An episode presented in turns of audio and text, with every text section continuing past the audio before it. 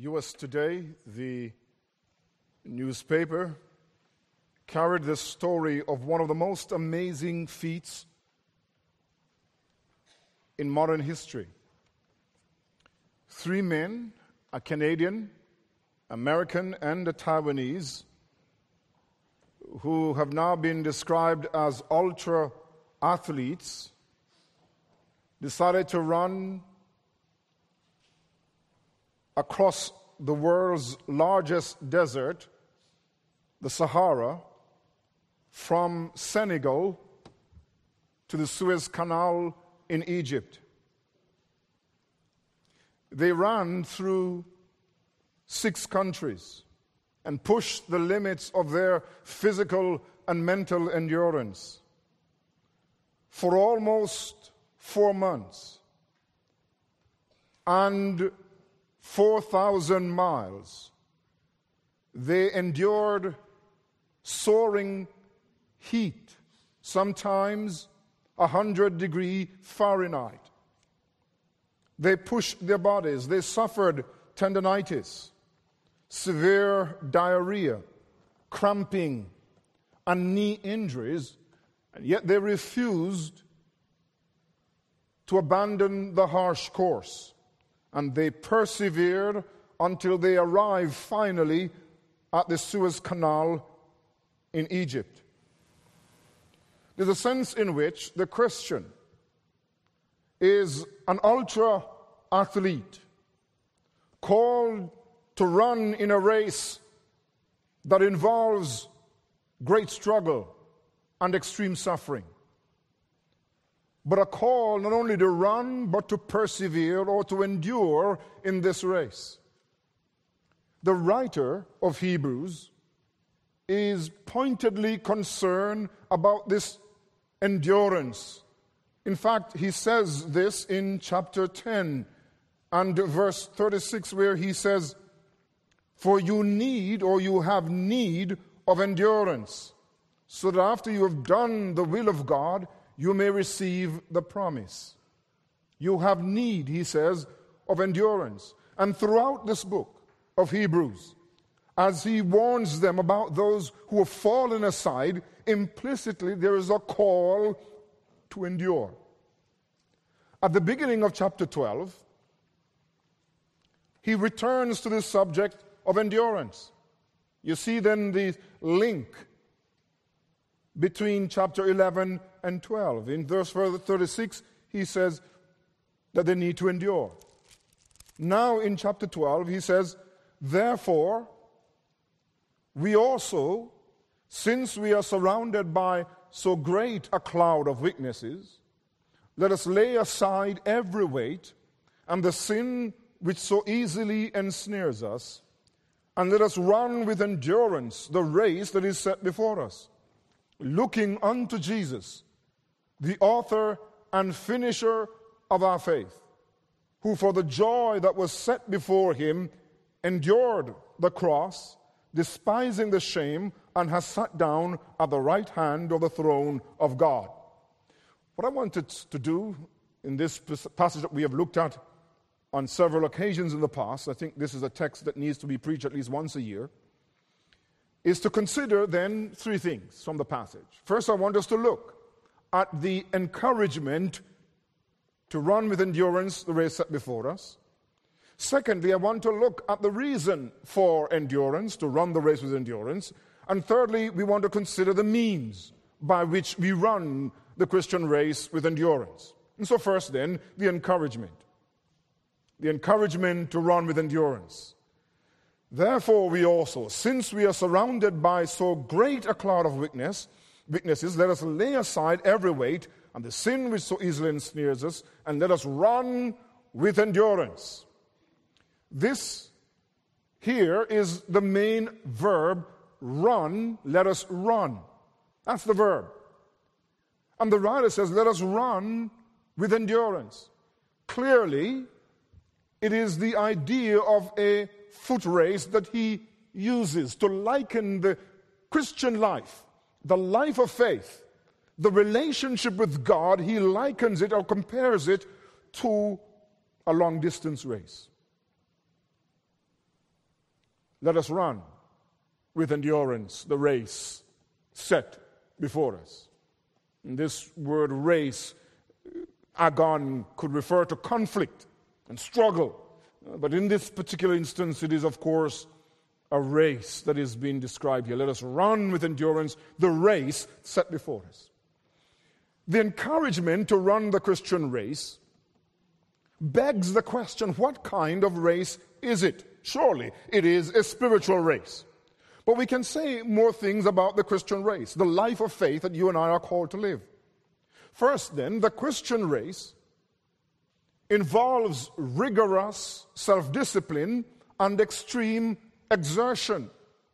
The very terminology, run and race, suggests that what he calls us to in terms of our Christian pursuit is not some leisurely stroll, but an activity requiring self denial and strenuous effort. We are to run. Therefore, let us run with endurance. Is calling for self discipline, it's calling for extreme exertion, for tremendous effort and energy. Let us run. The Apostle Paul identifies that the Christian race involves this self discipline, it involves this tremendous struggle. Uh, for he says in 1 Corinthians 9 24 to 27, Do you not know that those who run in a race all run, but one receives the prize. Run in such a way that you may obtain it. And everyone who competes for the prize is temperate in all things, disciplined in all things. Now they do it to obtain a perishable crown, but we for an imperishable crown. Thus I run. Or therefore I run thus, not with uncertainty. Thus I fight, not as one who beats the air but I discipline my body and bring it into subjection, lest when I have preached to others, I should myself be disqualified. The Christian race requires rigorous self discipline and extreme exertion. I run, Paul says. I discipline my body. I give it a black eye. Here is a call for extreme discipline and extreme effort. But the Christian race, secondly, not only does it involve rigorous self discipline and extreme exertion, the Christian race, the life of faith, the relationship with God, entails continuous forward movement. And I think that the reason that the race, the athletic competition, is such an apt metaphor for the Christian life is precisely because, like a race which moves continually forward, the Christian life is one that moves continually forward. We are to run this race. We are to pursue the Christian life, life growing more and more. And in fact, the, the present tense is used here. Um, let us run with endurance. It means let us continually run, or let us run continually. Let us run, moving forward. Those who are involved in the life of faith must be making progress. We must be growing in faith and growing in the Christian grace, growing in the knowledge of God, growing in love, growing in holiness. There is a forward movement to the Christian life. No person who is saved can remain in the same place year in and year out. There must be progress. This is a race and it goes forward. Because we are knowing more about Christ. We are being conformed more and more to Him. Uh, we are, in fact, bringing all thoughts into captivity to Christ. Christ is taking more territory in our lives. You see, there is a forward movement and growth in the Christian life. And so it is like a race which continually moves forward. But the Christian life not only requires exertion and forward movement, it involves endurance. The writer says, Let us run with endurance. And this term, endurance, hypomone, means to remain under difficulty, remain under pressure. It's not the same as patience, although there, there are semantic overlaps. the, the meanings of patience and endurance, there are, of course, similarities. But there, the nuance is different. Because whereas patience might admit passivity, that is, you simply remain, you simply stay in a position, endurance means to stay in position, to bear up under extreme pressure.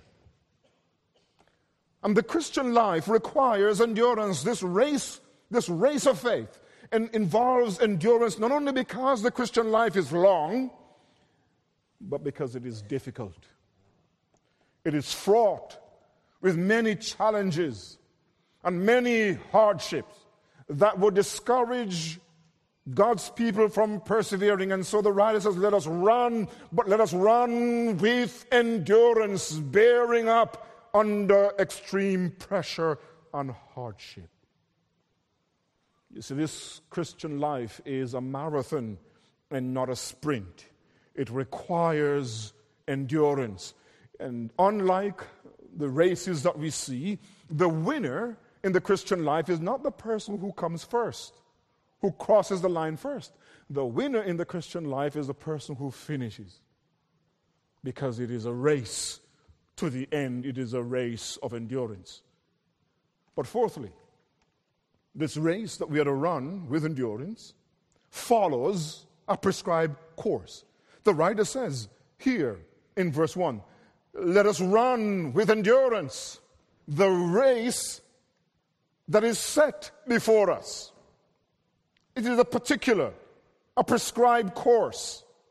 You know, Waze, if you have a smartphone, is one of the rising navigation apps.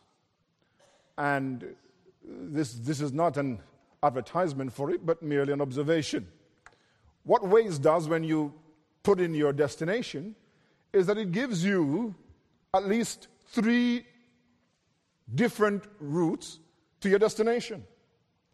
And it will tell you, for instance, if you want to absorb, uh, avoid toll roads, and it will tell you if there are obstacles along the way, if you want a different road, a different route to your destination. Waze is good at giving you different routes to the same place that you want to go. But there are not different courses and routes in the Christian life. There's only one way. You see, the writer says, Let us run with endurance this race that is set before us. This race is the way of the narrow way, the narrow way that we enter through regeneration and conversion. This road that we pursue is that by which we have been brought by Christ and by His Spirit. We have been quickened, we have been given new life, and we have been sent on this course, though difficult, that leads to heaven. It has a distinct beginning and it has a distinct ending. It's a narrow way. It's the way of holiness, the way of love, and the way of devotion to Christ. Let us run with endurance the race set before us. And notice what the writer says. He says, Let us run. What he's doing there is to make it clear that all Christians are called upon to run the Christian race without exception. See, there's no Christian who can claim to know Christ who is not running this race, living unto God, and making progress in spiritual things. All believers are called. The writer says, Let us run with endurance the race set before us. He includes himself. He also is called to run. Well, we see the encouragement to run with endurance the race set before us. But the text shows us the reason. And the reason is found at the beginning of the verse, verse 12. It is conveyed by the use of a participle and a conjunction. Therefore, we also, since we are surrounded by so great a cloud of weakness, weaknesses, let us lay aside every weight and the sin which so easily entangles, and let us run with endurance the race set before us.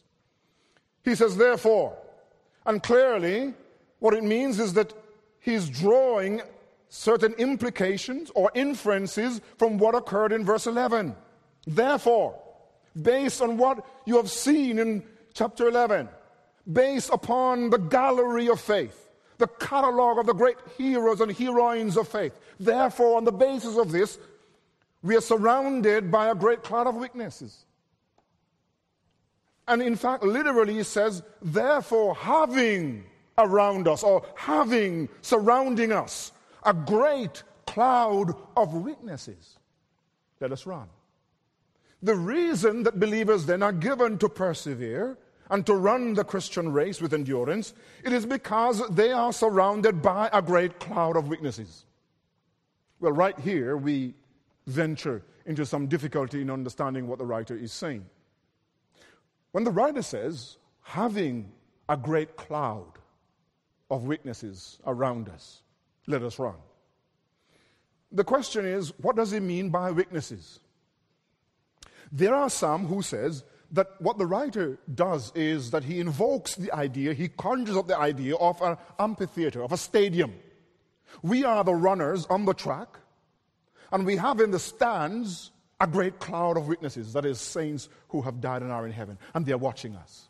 And therefore, the, those commentators would argue that we are called to run because we have this great cloud of witnesses witnessing, looking at, observing our conduct as we pursue the Christian life.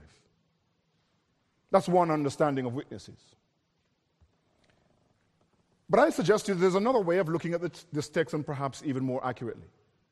That is, the great cloud of witnesses to which he refers does not refer to saints in heaven who are watching us, who are observing our conduct, but rather who themselves are bearing witness. You see, we can talk about a witness in two senses, at least two senses.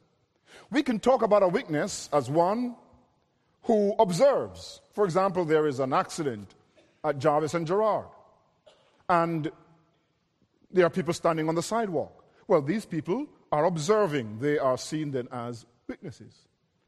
But those same people could go to court if it were a matter that warranted a lawsuit and they were giving evidence in court. In that instance, they are not observing, but they're rather testifying. They're giving evidence of what they have seen, of what they have experienced. And I suggest to you that when the writer says, uh, therefore, since we are surrounded by so great a cloud of witnesses, he's not referring to those who are observing us as witnesses, but those who are testifying to us what he's saying is that the heroes and heroines of faith, the Noah and the Abraham and the Moses and the Rahabs, and the Gideons and the Baraks, and the Samsons and the Jephthahs and the Davids and the prophets, they are there and their lives are giving testimony of those who have suffered, overcame kingdoms, those who have been put through their paces under extreme suffering and hardship, they nevertheless endured and were victorious. And what he's saying, you're running in this race. And there are those who have gone into heaven before you.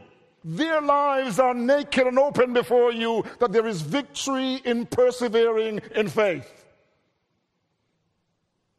And so, what he's saying is that you're to run because you belong to a continual stream of salvation history. We often think of the church as an existential entity, a church that exists here and now. And we often do not view the church from the perspective of history and God's working through the century. Well, we belong to that continuous stream of salvation history. We are connected with all the people of God who have gone before and all the people of God who will come after us. And there are those who have gone into heaven before us. We are connected to them. They have run successfully the race by enduring by faith. And they have left us a testimony that it is possible to overcome and to endure even through hardship and abuse.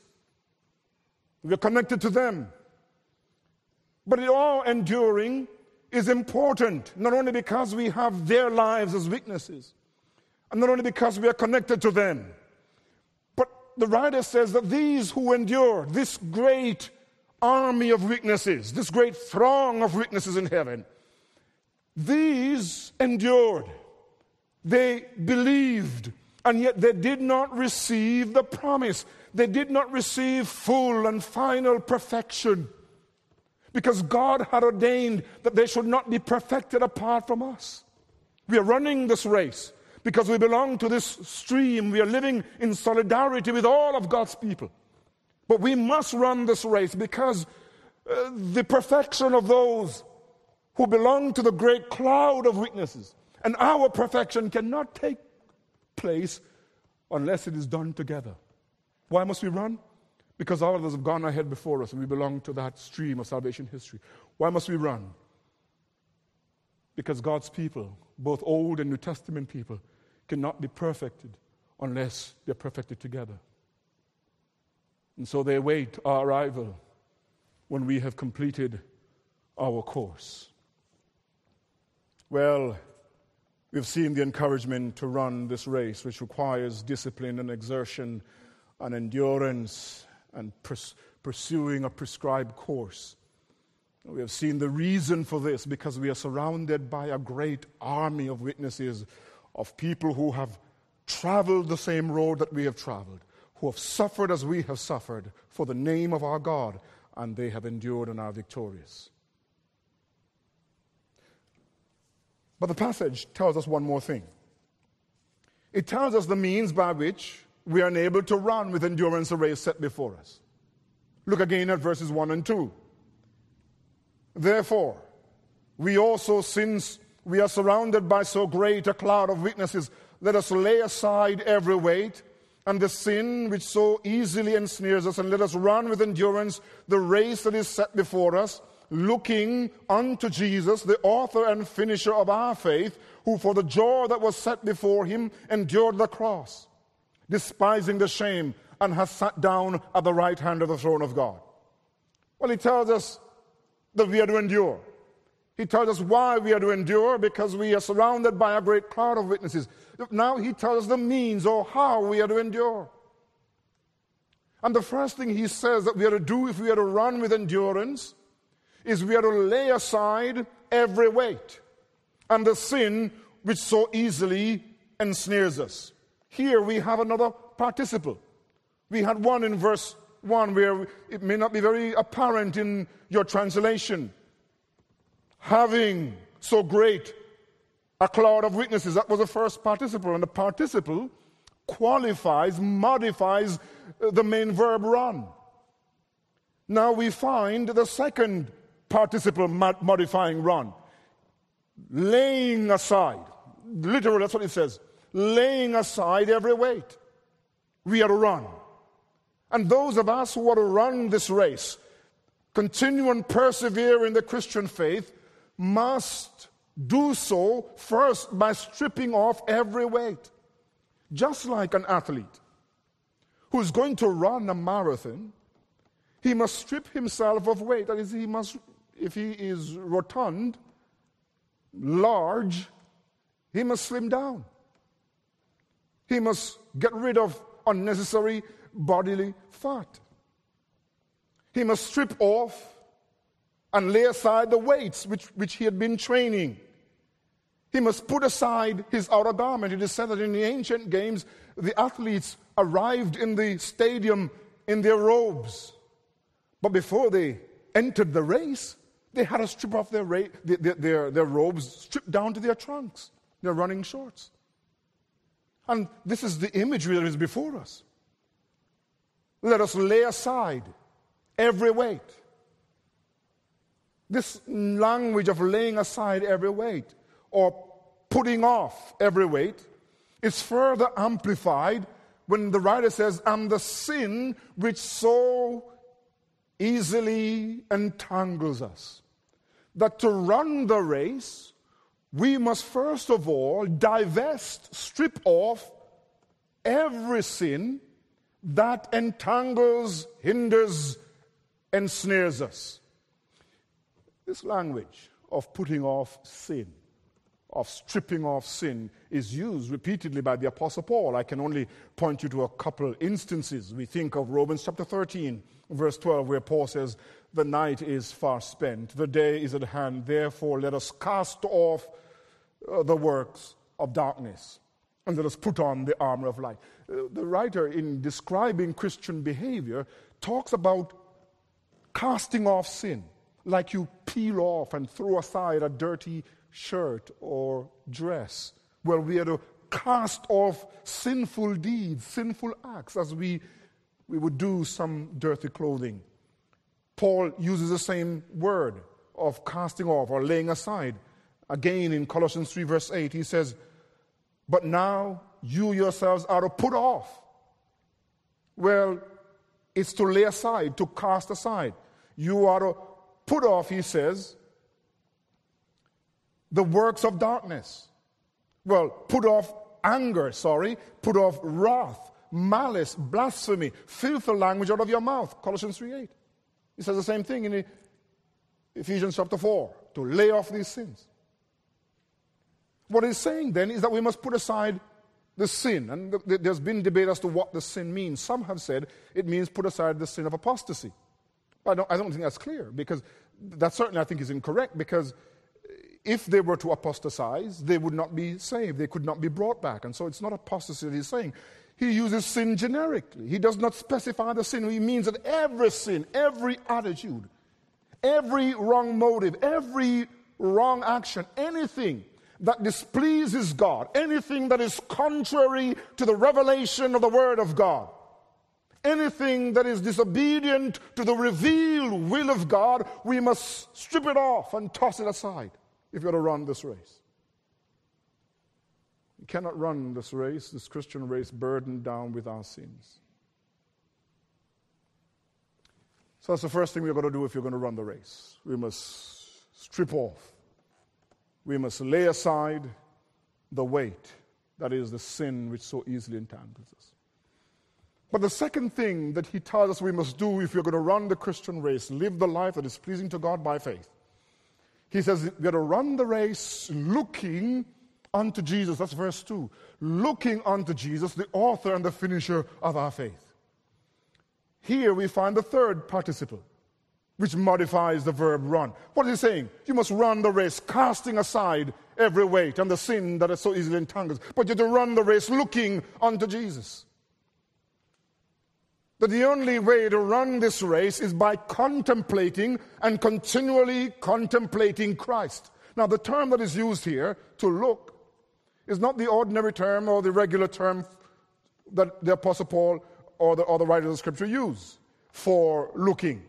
This is a term that means to look away from something and to look to something else. In other words, it is a term that means one ought to look away from something and to look at something else without distraction. And what is he saying?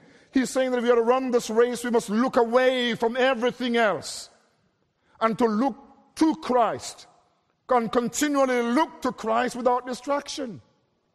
We are to run this Christ, therefore, focused without distraction on Jesus Christ. Franz was 72 years old when she decided she was going to run the Boston Marathon for the last time. She had run over 76 marathons in her life. And at 72, she decided that there was no way that she was going to win the Boston Marathon. It was 26 miles or something like that. And so she thought she was going to enjoy the moment.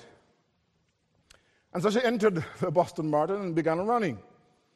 And the first thing that she did, as she quote unquote embraced the moment, is that she stopped along the course to chat with people who were on the sidelines.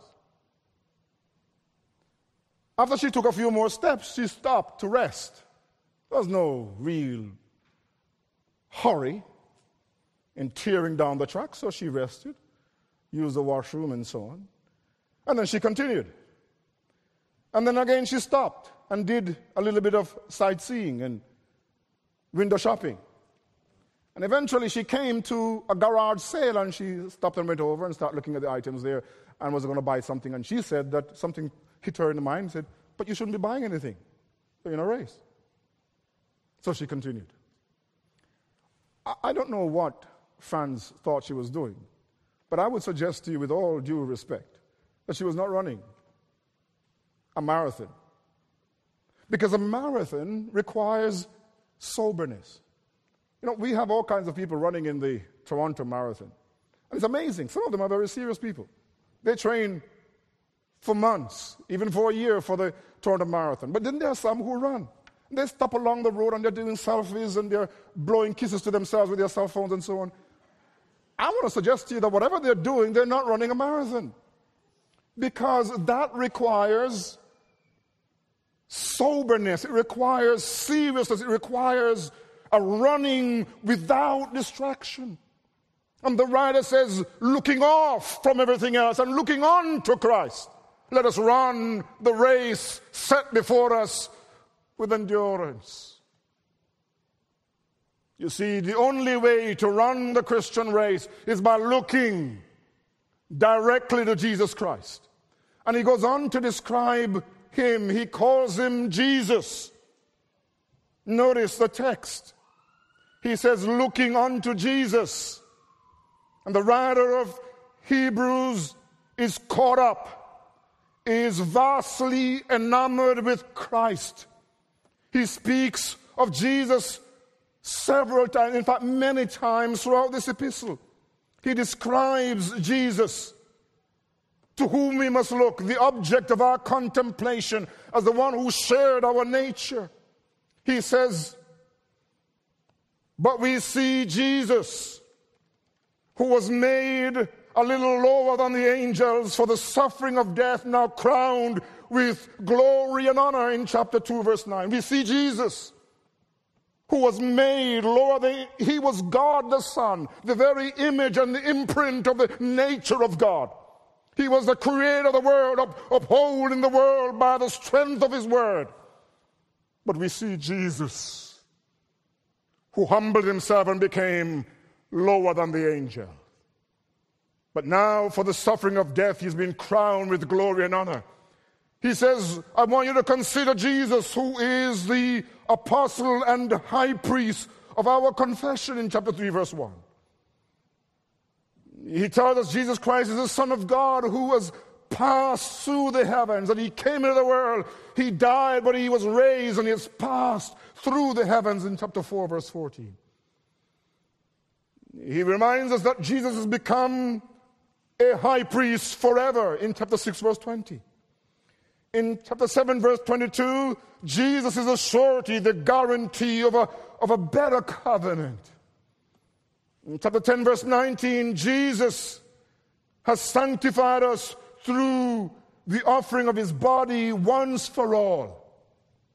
Or he reminds in, in chapter 10, verse 10, he reminds us Jesus has granted us access to the Father by his blood, access to the Holy of Holy by his blood.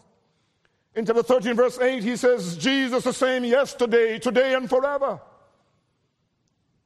Chapter 13, 21, he reminds us that Jesus is the one through whom God works his will and works in us what is pleasing to him. And he describes Jesus as the great shepherd of the sheep whom God raised from the dead in chapter 13, verse 20. It is this Jesus who existed in eternity as God the Son who took flesh and became lower than angels, who became our high priest and surety of a better covenant, who by one offering for sins satisfied the wrath of God and redeemed us. And this Christ who is in heaven and who is there on our behalf, this Christ, he says, better look to him. He describes him looking unto Jesus, the author and the finisher of our faith. He uses a term for author, archegos, which seems to have two different nuances. Looking unto Jesus, the author. This term, archegos, first of all means source. You see, He is the source of our life. Is he, it is He who initiates faith, it is He who grants us faith. He is the author of our faith. But He is the archegos in the sense that He is the pioneer or the trailblazer the one who has gone ahead. And so, what is he saying? You got to look to Christ, the archegos, the source of your faith, but the one who is the paradigm of faith, the one who is the model and the example of faith, the one who's a trailblazer, who has lived a life of perfect faith and trust in God before you. You know, look to Christ as your model. He is the archegos, the source, and the pioneer, the trailblazer, the model, the example of faith. And then he says, the perfecter of faith. It is Christ, you see, who brings faith to completion. It is He who matures and completes our faith. So we're to look to Christ, the source, Christ, the example, Christ, the perfecter of our faith. And He will continue to talk about Christ as the example of faith. For He says, Who for the joy that was set before Him endured the cross. He reminds us that Christ is the perfect example of faith because He endured the cross despising the shame. The cross was a place of extreme, unimaginable suffering when our Lord was nailed there. But it was also a place of shame. Our Lord Jesus Christ, the Son of God, died as a criminal, worse than anyone else in Roman society. And yet, though the cross was seen as the ultimate shame. The writer says he endured the cross, despising the shame. This is, in some sense, unimaginable. Despising the shame, thinking lightly of the shame of the cross. He did not think the cross was beneath him to suffer for his people. He endured the cross. He remained faithful despite the shame of the cross. He did not seek to be delivered from it. He did not cut and run. He remained faithful, despising the shame of the cross. Why? He says, because of the joy that was set before him. What was the joy that he had before him? Well, he looked beyond the cross, he looked beyond the shame of the cross. And he saw the joy that he had with the Father. He saw heaven itself. And the result then of his faithful endurance of the cross, despising the shame, he says, and he sat down at the right hand of the throne of God. Well, it's the same thing that we find in chapter 1.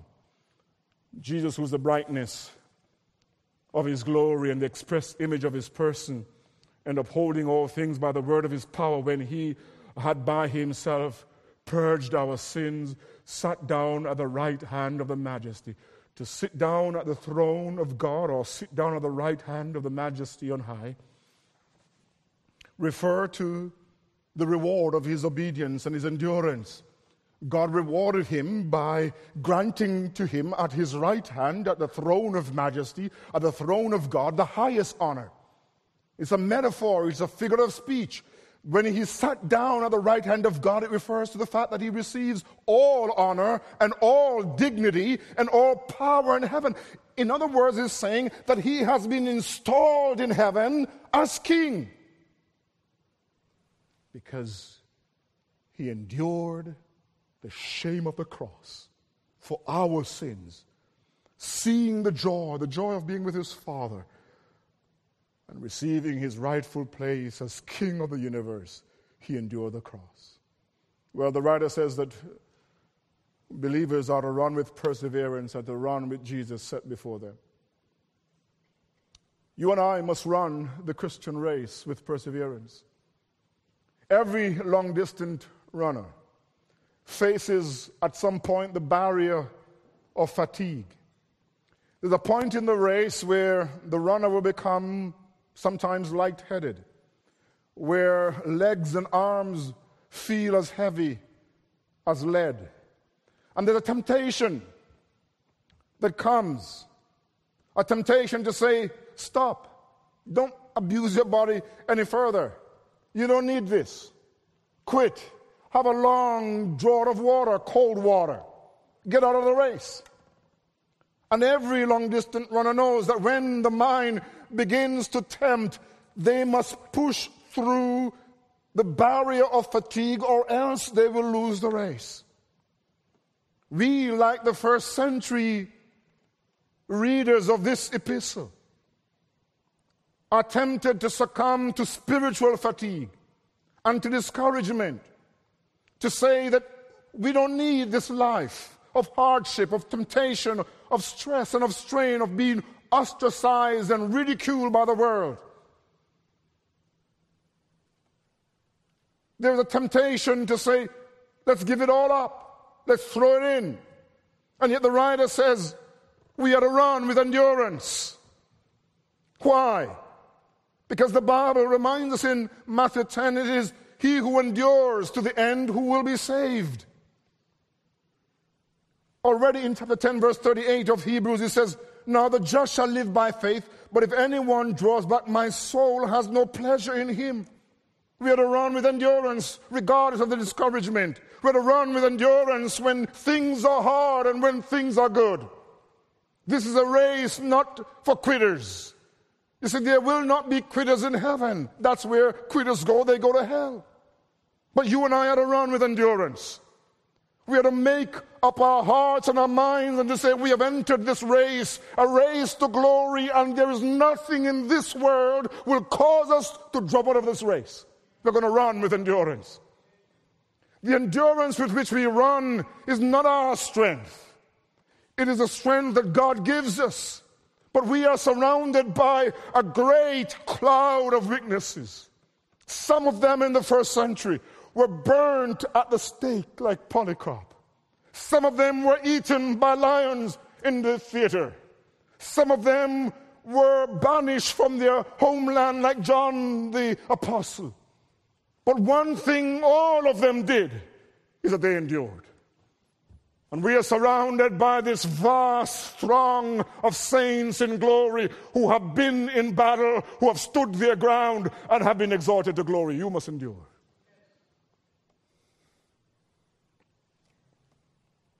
But if you're going to run this race, this Christian race with endurance, you must cast aside hindrances and impediments if you make your choice heaven, if you have received Christ as your Lord, you must break with sin.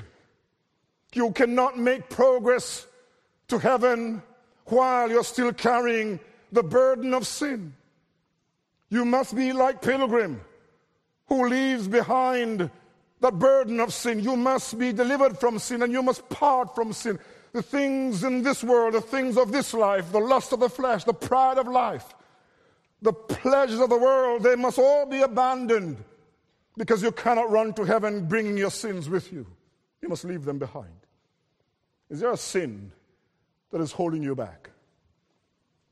Is there a particular sin that is holding you back?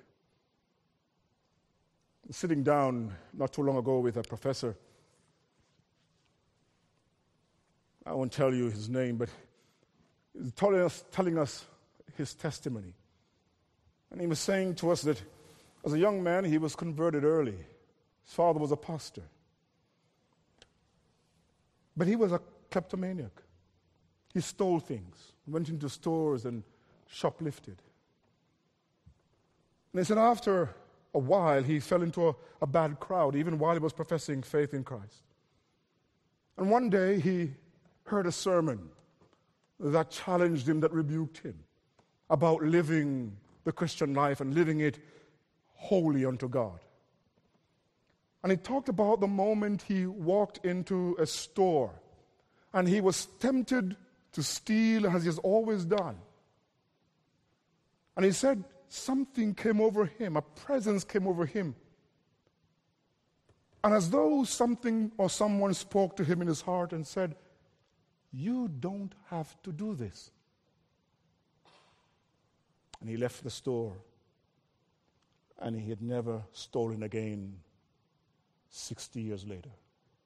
Never once. You need to know that you don't have to do it.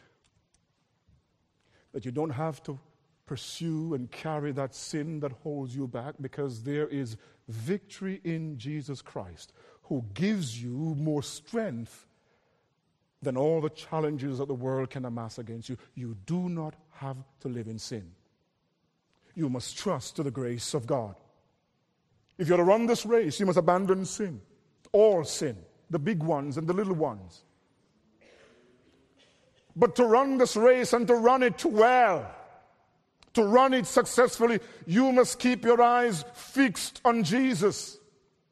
You must look to Christ and not to self because He is the source of salvation. It is the Lord who says, Look to me and be saved, all the ends of the earth. For I am God and there is no other. Look to me and be saved, all the ends of the earth. Charles Spurgeon grew up in a godly home. And one Sunday morning, it was in winter, snowed. He couldn't arrive at the church where he regularly worshiped, so he passed into a little church. And there's a pastor there preaching who didn't know much, or a, a, preacher, a lay preacher preaching, who did not know much theology. But he drew upon this text. His message was very simple. He says, Well, what does the text say? The text says, Look unto me. And he went on further. He says, Well, you're not to look at everything else. God says, Look unto me. And he says, What, what, what is the result of looking unto him? Well, you will be saved. One of the simplest sermons. I wonder why preachers like myself don't preach simple sermons like this. Look unto me and be saved. And Spurgeon looked, and he was saved. And Jesus says to you, Look to me, and you will be saved. It's a look of faith, it's a look of reliance, a look of trust. It's a look that is born from our impotency that says, Lord, I need you. But if you look, you will live. If you believe, you will be saved. And when you are saved by looking at Christ, you must run continually looking to Him, looking to Him for grace, looking to Him for strength. Knowing that you can never run unless you will receive everlasting help, unless you draw from deep spiritual wells, unless you tap into the power and the source of all strength that comes from Jesus Christ. Look, how do you live the Christian life? You run it looking to Christ as the one who enables you, as the one who gives you grace. You look to Christ as your greatest example. Oh, yes, Moses and Abraham and David were great examples, but Christ is our perfect example of enduring faith. When he suffered, he endured, despising the shame. And what was the result of his endurance of our Lord? Well, he received his reward because he endured. And what was his reward? Not a victor's wreath, not gold or silver. He received the greatest of prizes. Years ago, there was a troupe, a group of performers, musicians and performers, who went around performing. And after months on the road, the money began to dry up. They went from place to place and they performed before smaller and smaller audiences. One day they arrived in this town, when, and when the money was collected f- before they performed, it was just a few shillings, a few coins. And they were discouraged. And one of the performers said to the others, I think we should just cancel the performance tonight. From the money we have received, we know that there are not going to be many people here. Furthermore, it is snowing outside. And people are cold. And they're all in agreement. And they turned to an older performer and said, What do you think? And he said, Well, they have paid us to perform. And if only one comes, let us sing and perform to the best ability as if though this place was packed. And so they agreed. They did not quit. And they performed. And they sang as they'd never sung before. They gave their heart, they gave everything they had. And at the end of the performance, the leader of the group came because a note was handed to him. And on the note was one sentence, one simple sentence which he read before the performers. You are duly summoned to my home. And it was signed, Your King. Among the few who had gathered there was their king. And he now invites them to his home to perform for the rest of their lives. You're living and you're running this Christian race. But you're living and running the Christian race in the audience of one, God Himself. And when you have completed this race, He will say, You are called to my home, where you will be with me forever. It is not just to inherit heaven, that's not just the reward. I want to read to you in closing the reward that God told the Laodicean that awaits them when their race is complete. In writing to the Laodicean, our Lord says, To him who overcomes, I will grant to sit with me on my throne, as I also overcame and sat down with my Father on his throne. This is mind boggling stuff that we cannot fully interpret. Jesus says to Laodicean, to those who overcome, I will grant them to sit on my throne as I overcame and sat on my Father's throne. What awaits us, you see, is to join in with God and with the Lamb in reigning over creation. The reward of endurance is not merely going to heaven, it's not merely singing and worshiping in heaven, though these are delighted, delight, delectable things. No, it is to reign with Christ, to sit on his throne. In the old days, when it was permitted for us to drive without seat belts and have our children sit in our lap while we are driving. You'll have your little son, eight years old, and he will be holding the steering wheels while you're driving. And then eventually you pass him off back to mom. You know what heaven's going to be like? We're going to be sitting in the lap of our Savior, holding the steering wheel of this universe and steering it to God's intended end with our Savior's hand on the steering wheel. He's going to permit us to rule and to share in His reign over creation, directing the entire universe with our Savior. That's heaven. To reign with Him. Listen, those who suffer with Christ shall also reign with Him. May God bless you that you will run with endurance and reign with Jesus. Amen.